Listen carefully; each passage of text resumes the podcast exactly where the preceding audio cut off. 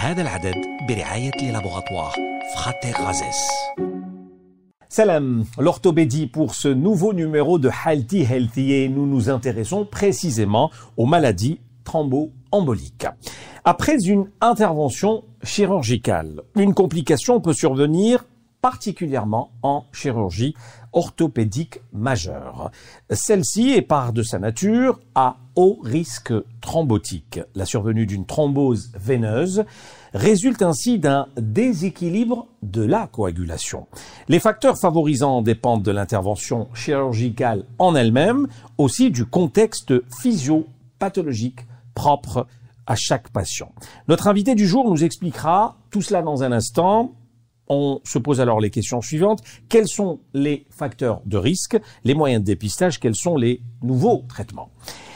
جراحة العظام في هذا العدد الجديد ونهتم على وجه التحديد بأمراض الانسداد التجلطي. بعد الجراحة يمكن أن تحدث مضاعفات خاصة في جراحة العظام الكبرى. هذا معرض لخطر الإصابة بتجلط الدم وبالتالي حدوث الخثار الوريدي ينتج عن عدم توازن في التخثر الأسئلة اللي نطرحوها ما هي عوامل الخطر وسائل الفحص والتشخيص ما هي العلاجات الجديدة Bienvenue dans Healthy Healthy.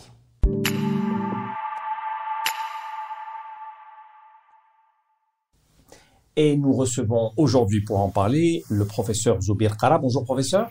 Bonjour Mohamed, tout un plaisir aujourd'hui d'être avec vous et toujours heureux d'être parmi vous pour cette formation médicale continue et surtout pour transmettre à, à, notre, à nos gens, à nos populations, ce qu'on doit savoir et ce qu'ils doivent faire. Parfait, vous êtes chef de service orthopédie CHU Bacha d'Alger. Pouvez-vous, dans un premier temps, nous faire un, un, rappel de manière générale sur les maladies thromboemboliques veineuses, en général dans un premier temps, et plus particulièrement ensuite en chirurgie orthopédique? Professeur. Oui, alors avant de commencer de définir cette maladie qui est une nouvelle maladie mais qui a toujours existé, il faut que je fasse un petit rappel de ce qui se passe dans notre continent et dans notre pays particulièrement.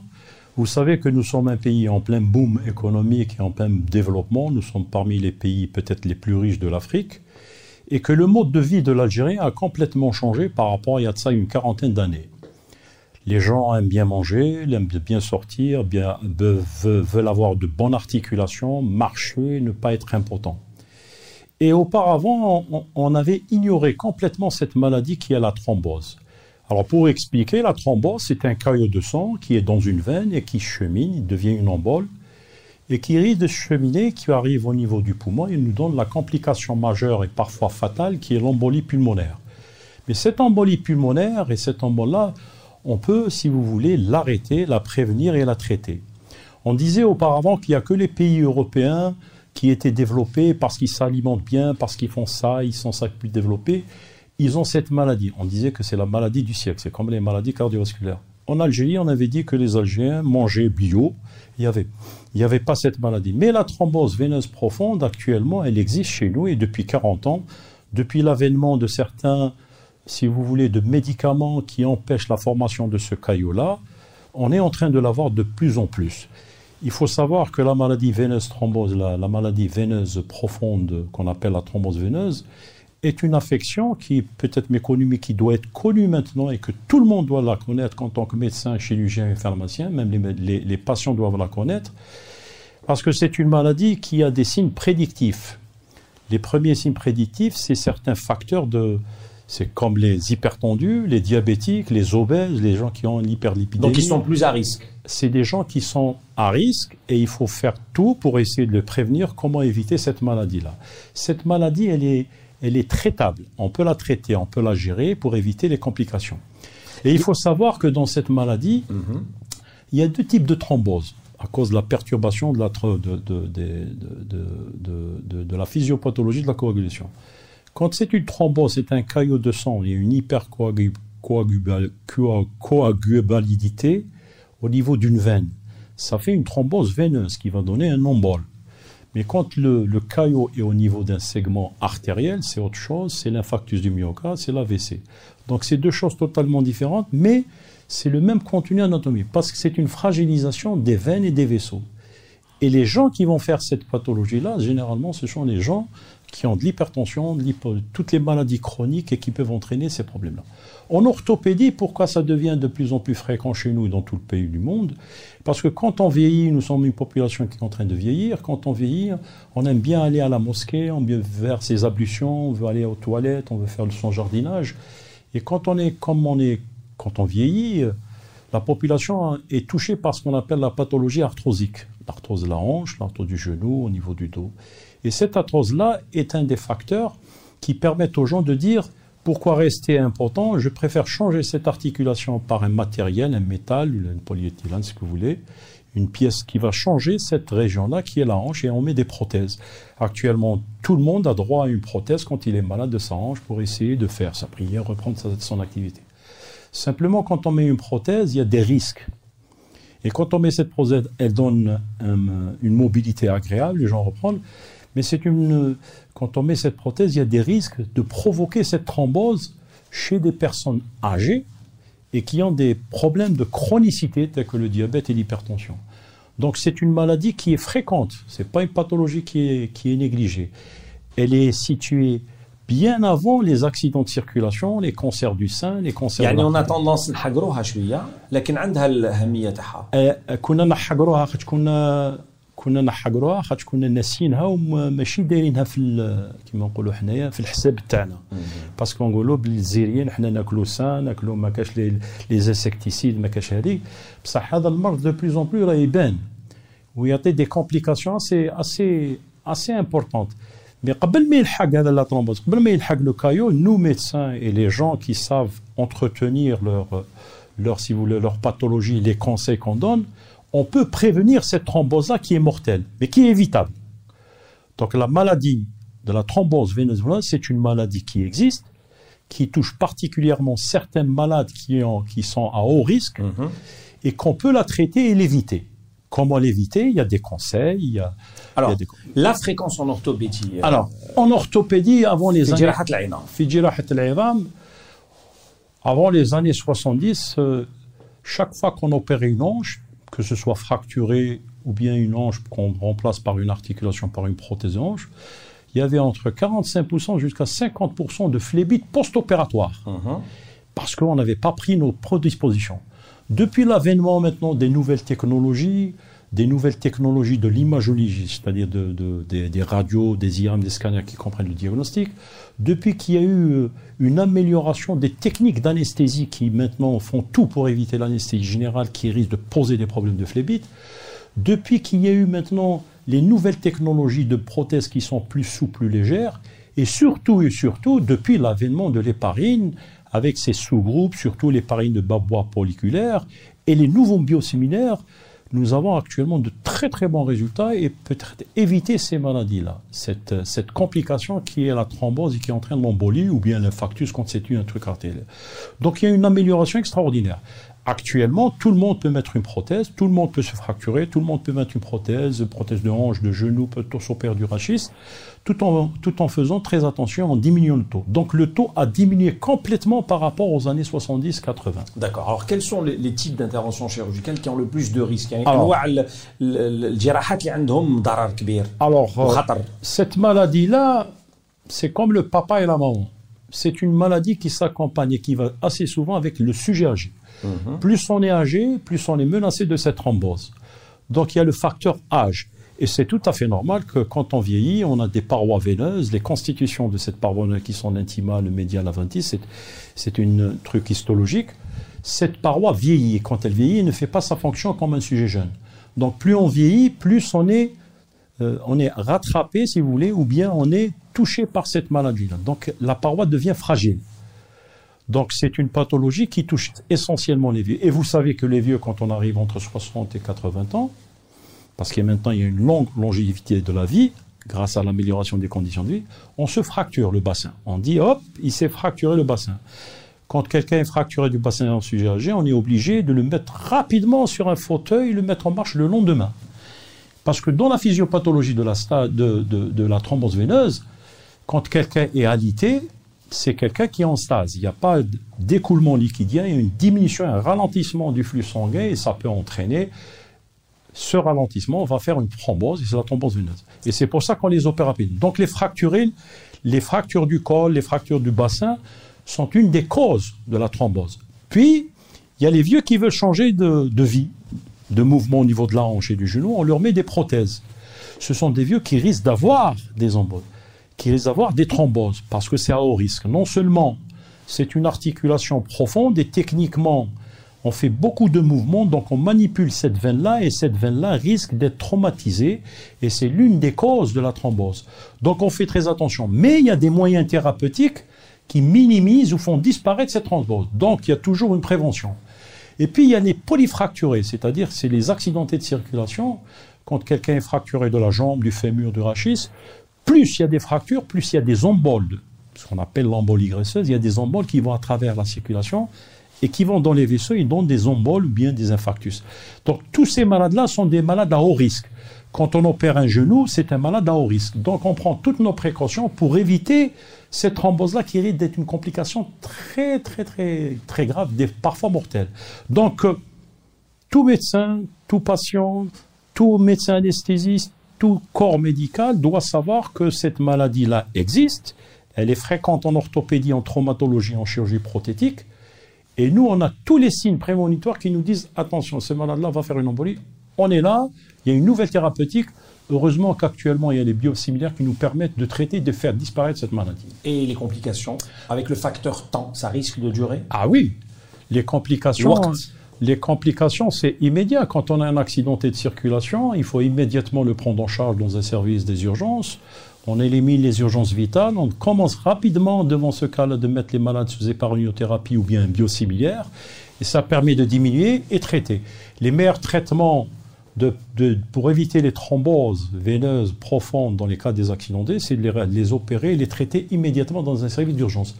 Maintenant, quand on va en chirurgie froide pour changer une articulation ou bien changer une articulation du genou profonde, on prend nos précautions et aucun médecin anesthésiste ou chirurgien ne vous opérera un malade à qui on doit changer une hanche s'il n'a pas un bilan complet sanguin, si on n'a pas les signes prémonitoires d'une embolie, et on se prépare à une thérapeutique préopératoire, périopératoire et post-opératoire. Tout ceci pour faire diminuer les complications de cette thrombose qui est l'embolie, qui est fatale, et les infarctus. D'accord. Le contexte physiopathologique, Alors, dans le contexte physiopathologique de ce caillot-là qui se forme dans une veine, parce que dans la veine, il y a des valvules, c'est des clapets, le sang va vers le corps, il peut pas, vers le cœur, ne peut pas revenir en arrière. Il y a toujours euh, cette, euh, cette, physiopathologie et l'idée de, 1856 de M. Virchow.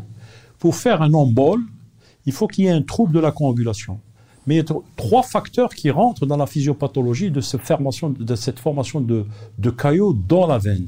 C'est la stase. Qu'est-ce que ça veut dire la stase? C'est le ralentissement du flux sanguin. Quand il y a un ralentissement du flux sanguin, il y a un phénomène qui se fait avec les, tous, les constitutions, tous les constituants de ce, de ce son, les plaquettes, les facteurs, les protéines. J'arrive. J'arrive pour transmettre un message à notre population algérienne quand quelqu'un ne marche pas beaucoup, quand quelqu'un est alité, quand quelqu'un est malade, tout est stasé. Ça favorise des caillots. C'est la première cause. La deuxième cause, c'est ce qu'on appelle les thrombophibies, c'est-à-dire les, les.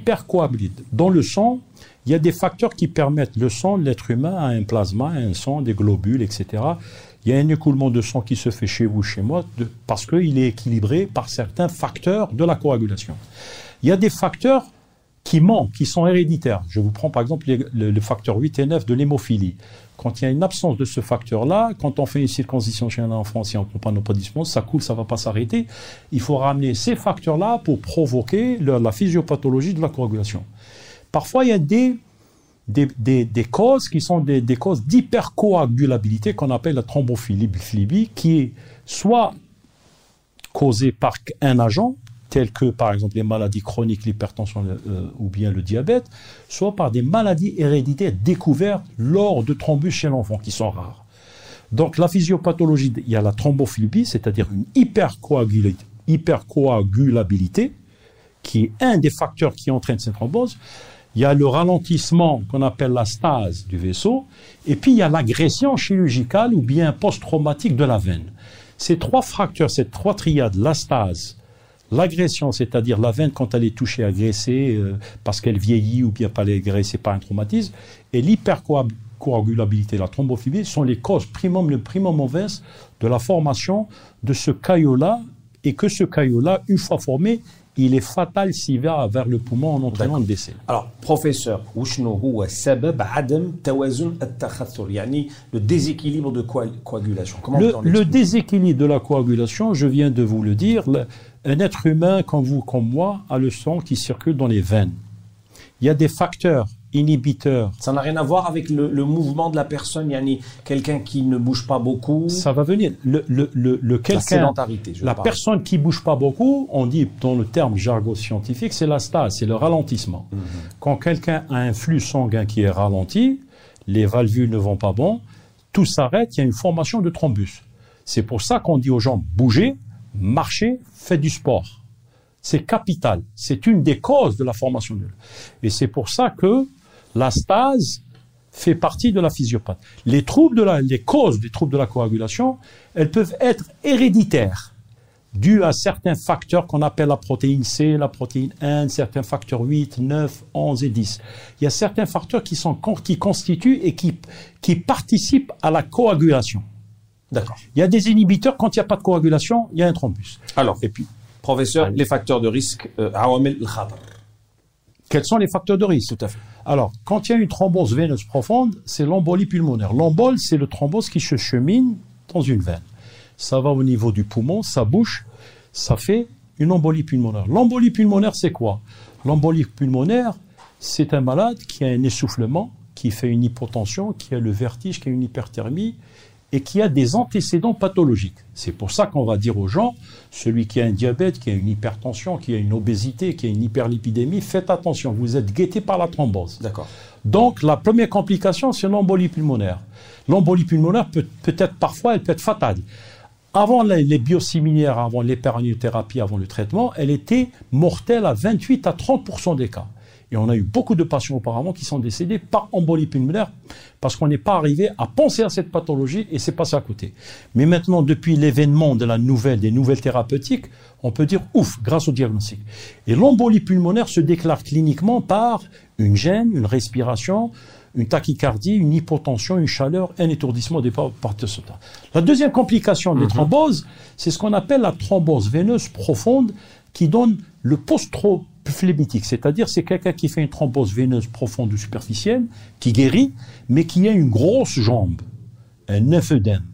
Et qui Et je vais vous dire, c'est dû à la stase aussi.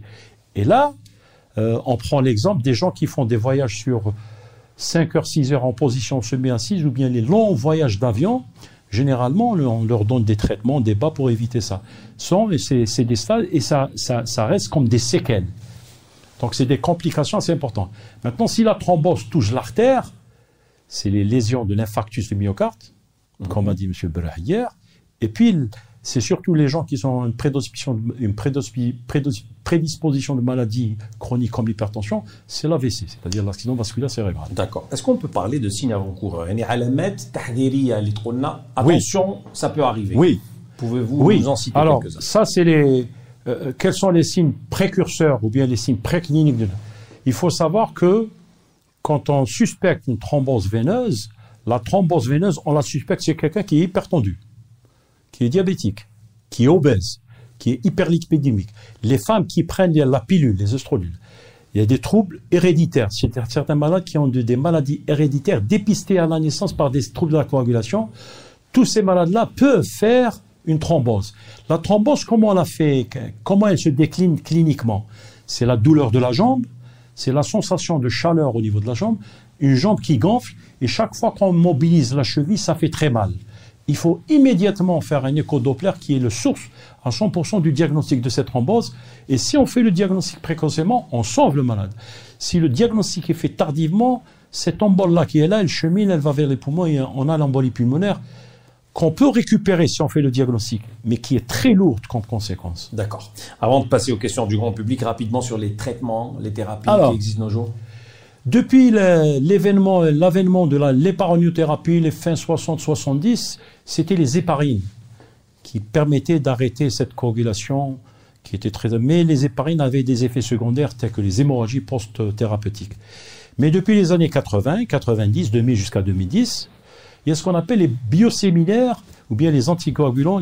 Ce sont des héparines de bas poids moléculaire qui sont un très grand avènement et qui ont sauvé des millions de personnes et qui actuellement sont sur le marché. Il existe différentes, euh, formules chimiques de cette héparine et actuellement dans notre pays, on a cette substance, on a des laboratoires, le laboratoire national ou privé, qui sont en train de faire cette exonoparine sodique qui permet de sauver des milliers d'années, des milliers de, personnes.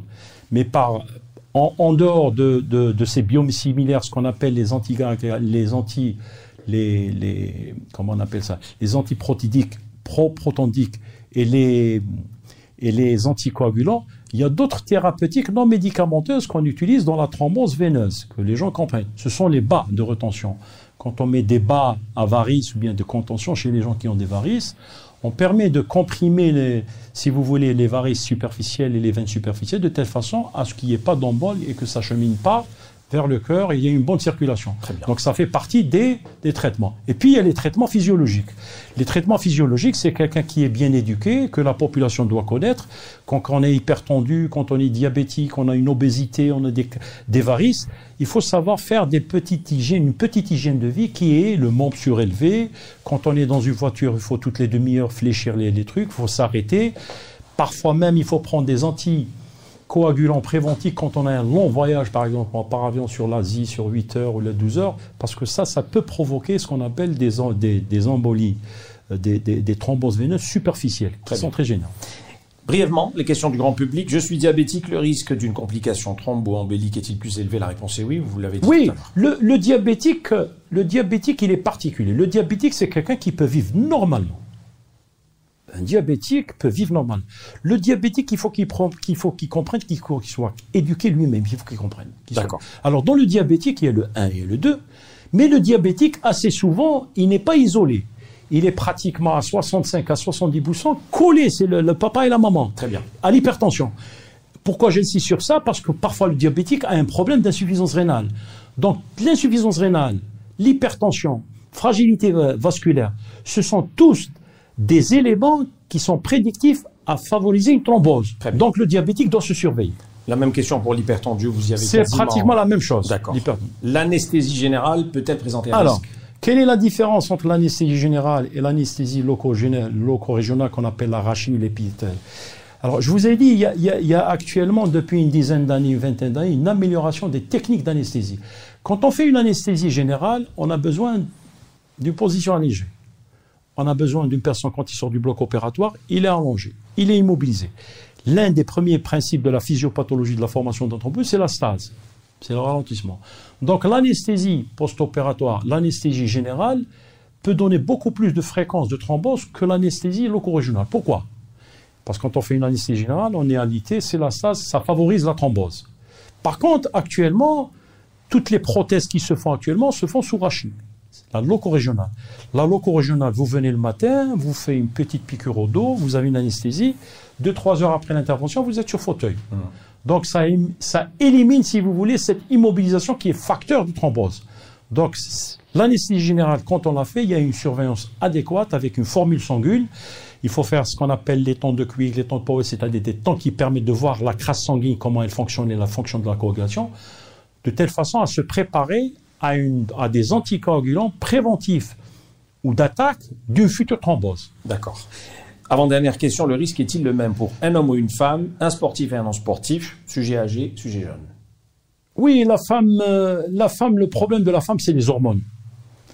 Et puis quand on est jeune femme actuellement, il y a la, la, contraception. Attention, on risque de vous traiter de misogyne. Non La femme, quand elle prend des œstrogènes, les œstrogènes sont des facteurs aggravants, si vous voulez, ou formant le thrombus. Donc toutes les femmes qui prennent la pilule, c'est des femmes qui doivent très bien surveiller quand il y a la prescription. C'est des femmes, dans les statistiques, c'est les femmes qui font beaucoup plus de thrombose que les hommes. D'accord.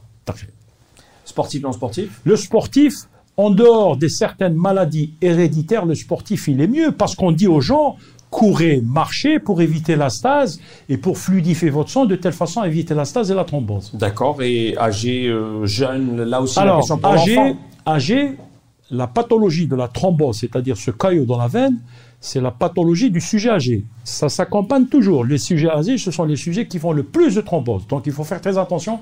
Et ce sont les gens qui font le plus de fractures du bassin. Et ce sont les gens qui sont, à qui on utilise le plus de prothèses de hanche. Donc ce sont des gens qui doivent vivre, vivre correctement, mais toujours pas avec un traitement préventif anticoagulant ou bien biosimilaire qui prévient, parce que dans les traitements, il y a les traitements d'entretien et les traitements d'attaque pour éviter la thrombose. L'enfant. Chez l'enfant, alors elle est rare, mais elle existe.